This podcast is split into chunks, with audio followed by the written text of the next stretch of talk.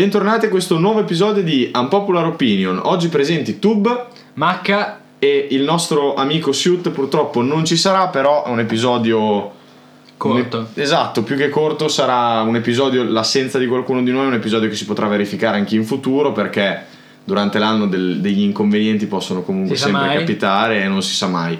Oggi iniziamo parlando di- dei Lakers perché è la cosa più fresca che al momento c'è fuori perché Esatto. stanotte hanno perso Di di nuovo. nuovo contro KC sempre in rimonta. Sempre in rimonta, due se- la settimana scorsa dal, Sì. ve- dal più 26, questa settimana dal più 19 e noi però visto che ci chiamiamo un popular vogliamo andare leggermente controcorrente rispetto a quello che dicono gli altri e dire che non potremmo essere meno preoccupati per questa partenza dei Lakers, io da tifoso, lui da Conoscente del basket. perché, perché è normale, c'è poco da fare, diamogli tempo. Ma oltre che dargli tempo, l'ha detto stanotte Westbrook, non hanno mai giocato tutti insieme, non si parla solo del trio 360, si parla proprio di tutta la Di squadra, ma perché giocatori come Arizza, giocatori come Nanna, dicevi te prima, mancano Horton veramente Tucker. molto. Soprattutto perché adesso le cose stanno andando anche benino perché Melo è in una situazione di forma che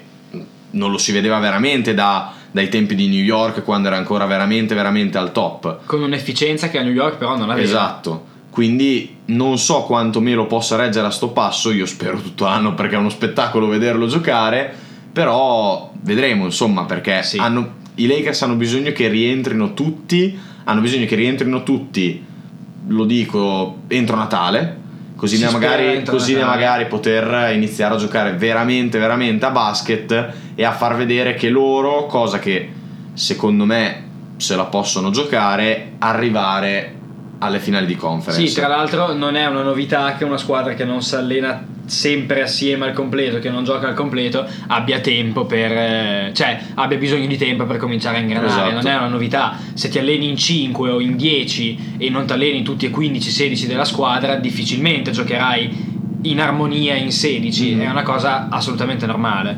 Novità comunque che dal mio punto di vista c'è stata perché anche il fatto che i vari Westbrook eh, o anche Melo, lo stesso Melo, stiano giocando e mettendo su dei numeri, tolte le, le palle perse di Westbrook di cui si parla Che molto, ha, ha perso, 3-4 partite. ha perso la partita, no, cioè una palla persa può succedere a tutti. Esatto. Logico che poi quando succede nei finali di partita e sei Russell Westbrook c'è il dito puntato contro da tutti, soprattutto quest'anno che gioca ai Lakers. Però quello che voglio dire è che cose positive sono state viste, molti miglioramenti anche a livello della qualità del gioco e finalmente lo dico, non c'è Davis che va più 15 volte l'unetta partita ed è una goduria vederlo giocare sotto canestro Sì. perché ha veramente delle mani paurose, come mi dicevi te, quest'anno è veramente veramente pompato di È fisico. grosso. Quest'anno Davis ha una forma fisica imbarazzante. È veramente spaventoso, davvero E- spaventoso. E questo mi porta a fare una piccola critica da tifoso. No- ha un fisico che gli permette di non doversi più accontentare del mid range. Va in area, calca l'area perché può, deve farlo, vai dentro e non lo so. Quest'anno è- ha il fisico di un centro con le mani di una guardia e lo deve sfruttare come cosa. Come tutta la sua carriera alla fine, è stata la descrizione che ha sempre certo, avuto. esatto. Mi ricordo Deve- lo, sì. lo sponsor NBA quando facevano, che lui diceva che ha- quando aveva 11 anni giocava da play, ricordo che aveva gli occhi, quegli occhialini bellissimi che era piccolino. Sì. Quanti- tanti anni fa ormai. Comunque, parlando di forma fisica, non si può dire lo stesso invece di Luca Doncic e dei suoi Dallas Mavericks. che ha una forma ma è rotondo perché non, non abbiamo mai visto un giocatore con così poca cura del proprio fisico negli ultimi anni Tolto il- la questione fisica in cui non mi ci voglio mettere dentro perché anche l'anno scorso era messo male fisicamente all'inizio della stagione, poi però ha fatto una discreta stagione nonostante sotto le, sue, le aspettative di tutti. Anche quest'anno non è partito facendo quella che agli occhi di tutti, non agli occhi miei, sarebbe dovuta essere la stagione dell'MVP di Luca Doncic. Allora, chiariamo sta cosa. Se nell'NBA oggi il 90% delle squadre ha iniziato a giocare vera pallacanestro rispetto a quella dell'anno scorso, che era eh, corriamo, eh, tiriamo da tre e speriamo di andare in lunetta con dei fischi arbitrali osceni. Sì, alcune partite erano diventate veramente stucchevoli. e noiose, davvero lunghe e brutte da guardare, Sì. proprio brutte da guardare dal mio punto di vista. Invece quest'anno, dove si è alzato veramente tanto il livello, come abbiamo detto nello scorso episodio, della qualità del gioco, anche per via dei cambi arbitrali. E come dicevo, il 90% delle squadre ha avuto un passo in avanti, una crescita rispetto all'anno scorso. Anche squadre, mi viene in mente Minnesota, gioca comunque bene Sì. nonostante perda delle partite, gioca comunque bene. La cosa che mi fa veramente andare dar di matto è che l'unica squadra che può essere una contender che è allo stesso punto dell'anno scorso è Dallas, Dallas. perché Dallas è messa esattamente come l'anno scorso, ovvero diamo palla a Doncic, speriamo che succeda qualcosa. Non è così che si gioca a basket. Poi io trovo che il basket che ora gioca Dallas, ovvero Doncic, Doncic, Doncic in isolamento, assomigli tanto agli Arden, ah, eh, scusi, ai, mm, ai Rockets di Esatto. Arden. e Hai di fatto bene a chiamarli Arden, perché Esatto, erano quelli. agli Arden di cos'era? 16, 17, 18. E la- il basket era quello a Sì, quel tempo lì. l'anno dopo. Esatto, e Arden funzionava in quel modo lì. Oggi vedi tante squadre senza una vera e propria superstar, per esempio Charlotte, perché la Melo non è ancora a livello di quei giocatori lì, ad esempio New York.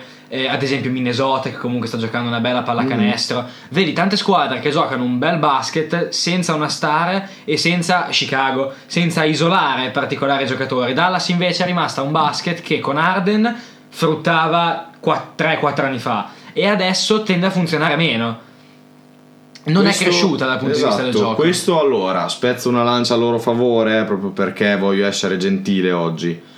Porzingis ha giocato una sola partita Sì, è quest'anno. vero. non sappiamo in che condizioni sarà rispetto all'anno scorso, però secondo me il principale problema rimane sulla panchina di Dallas, perché hanno preso Jason Kidd, che non mi metto a discutere che sia un buon allenatore oppure no, però non è una personalità che secondo me può prendere Doncic, farlo scendere dal piedistallo e dirgli che bisogna giocare in un altro modo.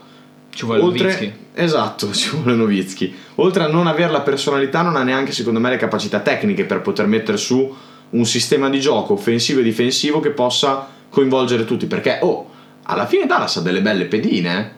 A me ti, eh, Hardaway Jr. È sempre piaciuto tanto. Tra l'altro da- Dallas quest'anno ha una crescita assurda di Jalen Branson che sta facendo 20 È 30 vero. tutte le partite Sono d'accordo. che con Porzingis in squadra nonostante sì non siano dello stesso ruolo ma Dallas tende ad alzare i quintetti quando c'è Porzingis Mhm. in campo Branson partirebbe dalla panchina e, e molti inizio anno avevano detto Jalen Branson sesto uomo dell'anno perché diciamo che a Dallas finiscono quei tre giocatori che sono Hardaway, Doncic e Porzingis arriva lui eh È vero.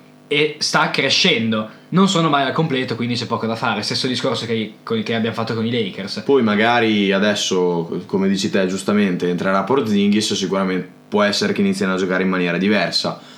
Lo spero perché mi sono, lo dico, mi, ne, ho, ne ho le palle piene di vedere Doncic che gioca tutte le partite con 50 possessi a partita lui e si Non gioca la spera sano, in Dio, si è- gioca la spera in Dio, no? Esatto. Cioè, non è proprio pallacanestro quella, capito? Sì. Secondo me è così. Ma andiamo avanti, abbiamo già parlato abbastanza di Doncic e ne, ho- ne sono totalmente saturo. Direi che possiamo dare due parole su un'altra squadra che secondo noi non è partita benissimo, che è Atlanta. All'inizio dell'anno Trae Young aveva detto che si sentiva un po' mistrattato dal fatto che i, i media e in generale l'NBA non gli desse la considerazione necessaria perché loro sono stati, su dato di fatto alla mano, una squadra da finale di conference e Trae Young ha detto che possono riconfermarsi. Al momento, non avendo cambiato nulla in estate e magari avendo anche il Gallo per dire è rientrato dall'infortunio alla spalla, deve un attimo rimettersi a posto. Hanno ancora un attimo da entrare in ritmo, però non sono partiti bene. Non e con la competizione che c'è a est, vedo difficile che le parole di Trae Young si possano avverare. Io credo che sia possibile, non facile quanto. Allora, non che l'anno scorso sia stato facile, ho sbagliato a dire così. Un po' più facile degli altri anni, sì, perché molte squadre si sono tirate fuori dalla corsa alle finals per colpa di infortuni. Quindi Vero, Atlanta, vero, vero, squadra giovane, squadra atletica, senza comunque l'anno scorso DeAndre Hunter, che però non è come se mancasse Arden, Mhm. per esempio, Brooklyn, è un po' andata a- eh, spinta verso le finali di conference da questa generale atmosfera di infortuni che gli si era circolata attorno. Sono una bella squadra, giocano bene, sono giovani, sono atletici, sono forti fisicamente. E quest'anno sta crescendo molto partendo dalla panchina Cameron Reddish, Reddish, Reddish. che l'anno scorso invece non, era- non si era visto. E credo in modo ottimistico che possano riprendere, possano ritornare agli standard che avevano l'anno scorso. Allora, sicuramente tornare agli standard che avevano l'anno scorso, come dici te, ma quello che mi aspetto da loro, tolte le parole molto futuristiche di Trey Young, mi aspetto che siano dei cagnacci, come lo sono stati l'anno scorso ai playoff, mi aspetto che siano veramente i, i cattivi dei playoff di, di quest'anno, perché di, tra virgolette, chiamiamole così, di prime donne quest'anno a est ce ne saranno veramente, veramente tante. E apro una piccola parentesi a proposito di Miami che si sta confermando come testa di serie numero uno per il Sì. momento, che però l'equilibrio di questa stagione è anche dimostrato dal fatto che una squadra che come mi dicevi te prima sembra imbattibile oggi come Miami è stata tenuta a 79 e battuta a 95 da Boston, Da Boston. che non stava giocando un bel sta basket giocando male, male, male. stava giocando male, secondo ho visto la partita di stanotte hanno difeso veramente veramente bene, altrimenti non l'avrebbero tenute a 79 Certo, e perché le statistiche possono, possono anche ingannare, nel senso che non è solo Miami che ha giocato una brutta partita, anche quanto Boston gli ha fatto giocare una brutta partita in casa loro, poi tra l'altro. E dopo le parole di Smart sembra che Boston si sia un po' rialzata. Sì. Speriamo, lo dico da tifoso, speriamo che sia l'aria giusta. Io vedo, vedo un futuro radioso, come ho Sì. detto all'inizio dell'anno. Diciamo che era un po' agli occhi di tutti il fatto che ogni tanto Tatum sia un po' riluttante nel passare la palla. Non era nulla di cui, cioè, per cui avessimo bisogno di Smart che ce lo dicesse. Forse però è stata proprio quella dichiarazione di Smart dare una sveglia a Tatum e a dire cavolo se i miei compagni di squadra me lo dicono forse è veramente Sì, così. sì, sì. Ma poi tolto, tolto il fatto della dichiarazione, non è stata una, una cosa cattiva. Se tu hai ascoltato l'intervista di Smart, Smart l'ha detto proprio con, con aria costruttiva, cioè non ha detto ah no, questi non passano la palla, non, non si può andare avanti così. Ha detto sono orgoglioso dei progressi che stanno facendo, però ancora sono indietro nel capire che ogni tanto devono coinvolgere di più i compagni. È diverso. Sì. Sui social sono girate molte versioni di solo nei commenti Smart eh, incazzato duro. No, Smart ha semplicemente portato alla luce un fatto e ha detto che bisognerà migliorare da quel punto di vista. Ha detto una cosa da leader emotivo della squadra, cosa che è. Esatto, È niente da dire, niente da dire. E chiudo la parentesi con questo, dico soltanto che quest'anno, cosa che non era stata vista gli anni scorsi, tolto il lucidissimo talento offensivo e difensivo, Jalen Brown ha tirato fuori un carattere che non avevo mai visto, ma un carattere proprio cattiveria. Mi guardo anche soltanto dagli highlights, tutti- dopo tutti i canestri che fa, c'è del trash talking, c'è della voglia di mettersi in gioco, mettersi in competizione con qualcuno. Negli altri anni mi ricordo quando anche solo segnava un tiro, era sempre passato mh, molto, molto pulito, cioè non, non esultava, esatto, silenzioso, ecco, non mi veniva. Sempre stato un, eh, un realizzatore silenzioso, invece da quest'anno l'ho già notato nella prima partita contro i Knicks, Che fece? Fece, 40. sì, fece 46, Esatto. ma già soltanto dai primi canestri iniziò a parlare con tutti quelli del Madison Square Garden. E poi il Madison non è una piazza facile, sicuramente gli avranno detto qualcosa contro, lui avrà risposto, ma dalla prima partita già ha tirato fuori un carattere diverso, cosa che invece per il momento non ha fatto Tatum secondo me. Sì. Tatum è ancora un po' indietro, magari di condizione, magari di ambiente, perché c'è l'allenatore nuovo e tutto, però Tatum al momento è indietro, non sta facendo la stagione alle aspettative, soprattutto dopo degli ottimi, delle ottime Olimpiadi, secondo me, però anche lui, come tutta Boston, si riprenderà. Chiusa parentesi, andiamo avanti, finalmente è entrata in campo la prima scelta, noi ne vogliamo parlare malissimo. Perché sta giocando male. Ha giocato la prima partita e ha detto adesso che mi sono tolto questo peso di, di esordire comincio a giocare bene. La seconda ha giocato male, la terza ha fatto 18 stanotte però con 4 su 14 dal campo. Non sta tirando bene e sì, diciamo che deve... Allora, sono poi tre partite, neanche Jalen Green aveva giocato Esatto, bene le prime tre partite. esatto. Però come avevamo parlato male di Jalen Green, tra di noi non l'avevamo detto nel nostro episodio, però noi non siamo dei... Io per esempio non sono un grande stimatore di Jalen Green, penso che abbia già stancato dopo sei partite in carriera di penetrare, saltare, non sapere cosa fare.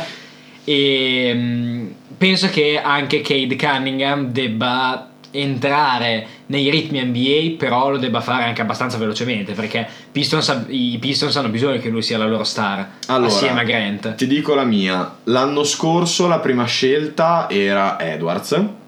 Edwards è partito dalla panchina per la prima metà della stagione e nella prima metà della metà della stagione, nella prima metà della, della stagione che ha fatto in panchina, ecco, ha giocato abbastanza malino. Quindi Sì. Sicuramente c'è bisogno di un tempo in cui si deve ambientare, perché è un ambiente totalmente diverso dal college, soprattutto a livello fisico.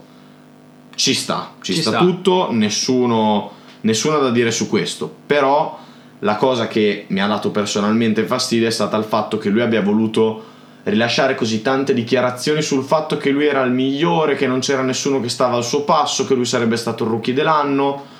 Preferivo invece l'anno scorso un tono più scherzoso e simpaticone, tra l'altro, di, di Ant-Man, Che continua ad avere. che continua ad avere, però quest'anno ha fatto veramente passi in avanti rispetto all'anno scorso. Tolto quello, mi ha dato fastidio il fatto che Cunningham abbia voluto lanciare così tante aspettative su se stesso quando poi bisogna vedere se riuscirà a rispettarle. Diciamo che quando entri con il piede così pesante all'interno di un ambiente che è l'NBA devi anche essere capace di, di far Rispettare le aspettative. Esatto. Se ti crei così tante aspettative devi essere capace di, di rispettarle. Perché sennò. sì. E devi farlo in fretta. Esatto. Perché l'NBA non è un mondo che aspetta che tu ti evolva, ti devi evolvere al suo passo, se non più veloce di lei, perché sennò non arrivi. Poi sicuramente da quel punto di vista è anche un ambiente difficile Detroit perché mi viene, mente, mi viene in mente, tornando proprio col paragone lì, l'anno scorso ehm, Edwards ha avuto la possibilità di partire dalla panchina, iniziare a masticare basket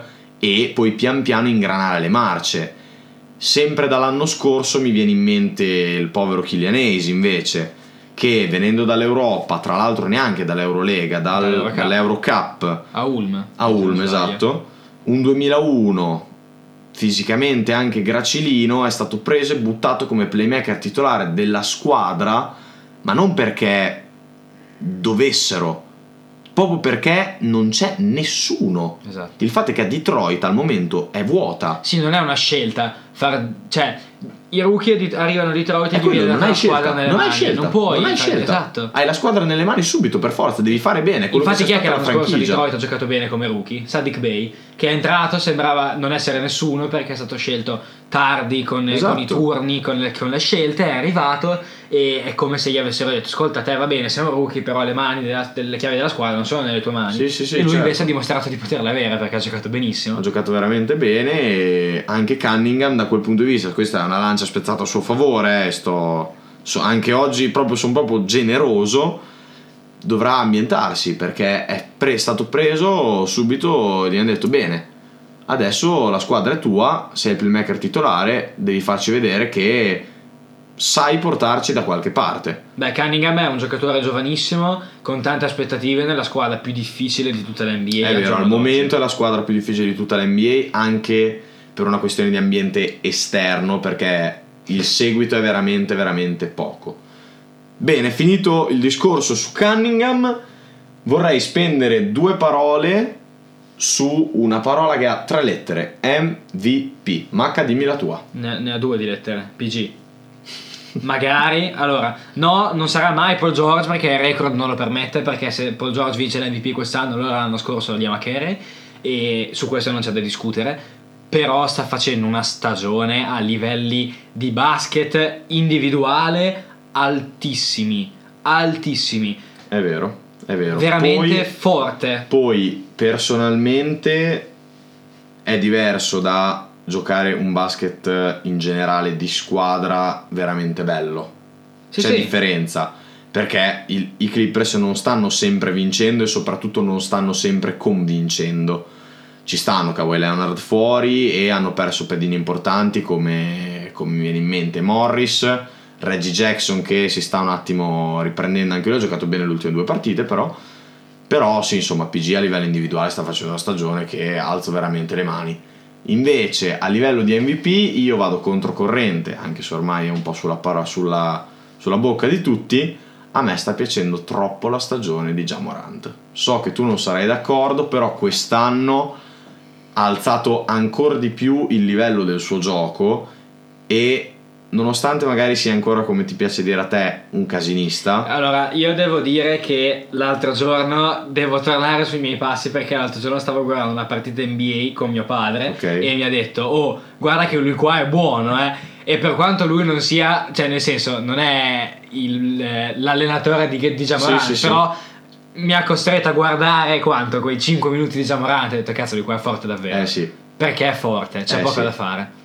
Perché nonostante non abbia un tiro che lo usa, perché non lo usa, non lo usa spesso quanto altri e non è, anche quando lo usa non è estremamente affidabile, non, non è un problema per lui. No. Può fare totalmente altro, cioè da, dal pick and roll può creare veramente qualsiasi cosa.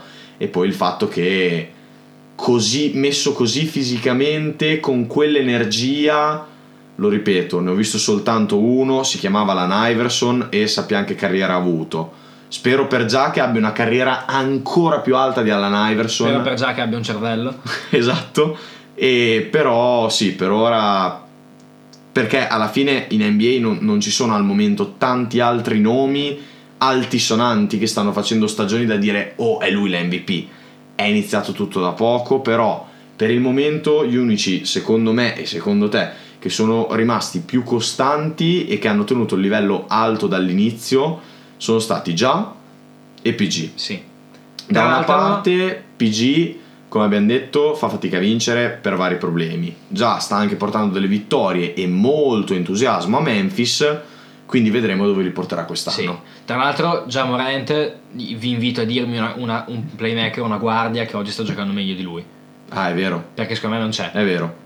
Sono d'accordo. Perché Curry sta facendo partite molto troppo altalenanti. Sì. Però alla fine Golden State sta vincendo. Certo, ma non, non, è, non, è, un problema. Ma infatti, secondo me, Curry quest'anno che è una squadra che può carburare più dell'anno scorso. Dice, non ha bisogno aspetta, di spingere al 100%. Aspetta un attimo che mi siedo anche un pochino, che mi riposo e poi quando arriva sì, sì, il sì. momento importante gioco. A proposito di questo, mi viene in mente, parlando delle guardie, mi è venuto in mente Lillard. Mi è venuto in mente Lillard, quindi lo ricollego subito a Paul George che ha lasciato quelle parole un po' dubbiose sul fatto che i palloni sono diversi. Oggettivamente sì, i palloni sono diversi, i Wilson non sono gli Spalding. Da professionisti mh, mm, non dovrebbe essere un grande problema, però non, io personalmente sono uno che per esempio quando si va al campetto ci metto 20 minuti soltanto per scegliere il pallone giusto, quindi sono cose che influiscono più di quanto la vociferazione generale non, non pensi, cioè esatto. non è che se sono professionisti allora devono essere capaci per forza di usare tutti i tipi di palloni, non è così, mi viene in mente, dicevo prima con Maca Chalmers quando approdò alla Virtus eh, l'anno della Champions League giocava tendenzialmente meglio in coppa che in campionato nonostante abbia fatto comunque dei numeri deludenti giocava meglio in coppa che in campionato perché in campionato c'era le Molten e lui dichiarò che non erano utilizzabili perché non si trovava proprio bene. Sì, poi io penso, adesso vado a memoria perché nel senso avendo giocato sempre in Italia noi abbiamo i Molten, però verrebbe, cioè gli Spalding sono palloni molto più solidi nel senso di duri, un po' più pesanti secondo me e sicuramente molto con molto più piatti nella loro superficie, non hanno tante ehm, sì, tanti rilievi, tante scanalature, mentre invece i palloni della Wilson sono sempre stati più simili ai palloni europei rispetto a quanto li erano ai palloni NBA. E nonostante comunque la forma sia stata leggermente adattata, perché il pallone si assomiglia molto rispetto mm-hmm. a quello Spalding, anche tipo nel colore, sì, nel, sì, nel grip, però cambia la situazione. Sì, sì, cambia davvero. Poi sicuramente non è quello che sta portando mi viene in mente, viene in mente lui per esempio, eh, non è quello che sta facendo fare una stagione al momento molto molto sotto le aspettative. A Lillard, sicuramente non è quello, non solo magari, però diciamo che sta influendo a livello generale sulle percentuali generali della Lega che al momento sono, sono basse. basse, anche forse, lo dico io, per un livello difensivo alzatosi insieme a tutto il livello generale del gioco. Sì. Quindi, secondo me, quello che ha detto Paul George è giusto, non va crocifisso Paul George perché ha detto... No, tutte le volte che ha parla detto Paul George quello. bisogna crocifiggerlo. Esatto. Non è così? L'ho fatto anch'io inizialmente, poi ho riletto l'intervista, ho capito quello che voleva dire, anche perché i media, quando tu dici sono andato a palazzo, leggono soltanto palazzo. Quindi non, non Sì, devi diciamo, sempre essere sì. molto attento su quello Poi che quando si leggi. parla di Paul George è sempre lì a cercare Esatto. che- a trovare George che trova una scusa perché è la narrativa che ci hanno raccontato negli ultimi due anni. vero.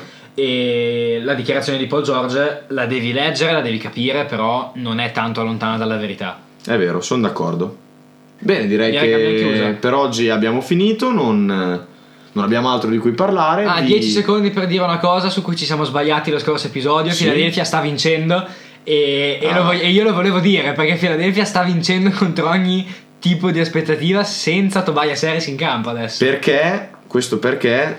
Perché lo guardavo da Instagram, i due Curry, i fratelli, sono andati a cena fuori insieme.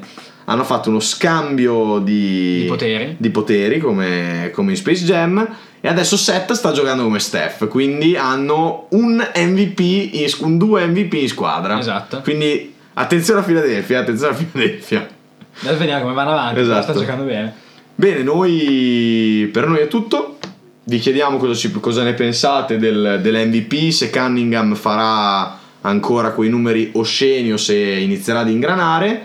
E vi, vi salutiamo e grazie di averci ascoltato. Alla prossima ci sarà anche Suit Perfetto, un saluto da Tube. e Macca. Ciao!